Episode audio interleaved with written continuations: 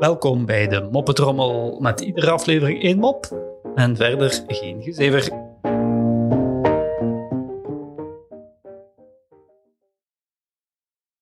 Een Belg zegt tegen zijn Hollandse vriend: Hey Kees, eh, ik weet hoe we gratis kunnen eten.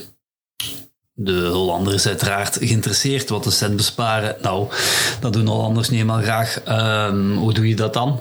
Wel, eh, zegt de Belg, ik ga naar een restaurant. Ik zeg, meneer, bestel een viergangen menu. Dan neem ik een koffie, cognacje, soms nog een koffie en daarna nog een cognacje. Vervolgens wacht je tot sluitingstijd en als bijna alle stoelen op de tafel staan, komt natuurlijk de open vragen of ik wil afrekenen. Dan zeg ik tegen hem, maar ik heb al afgerekend bij een collega, maar die is al vertrokken. Zo simpel is het.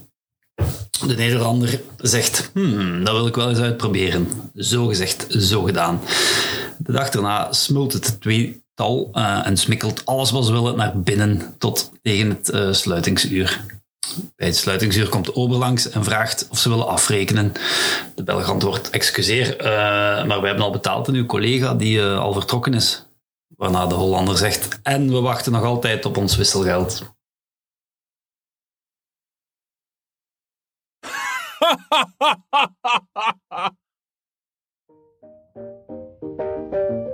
Zo, dat was de moppetrommel voor vandaag. En tot morgen.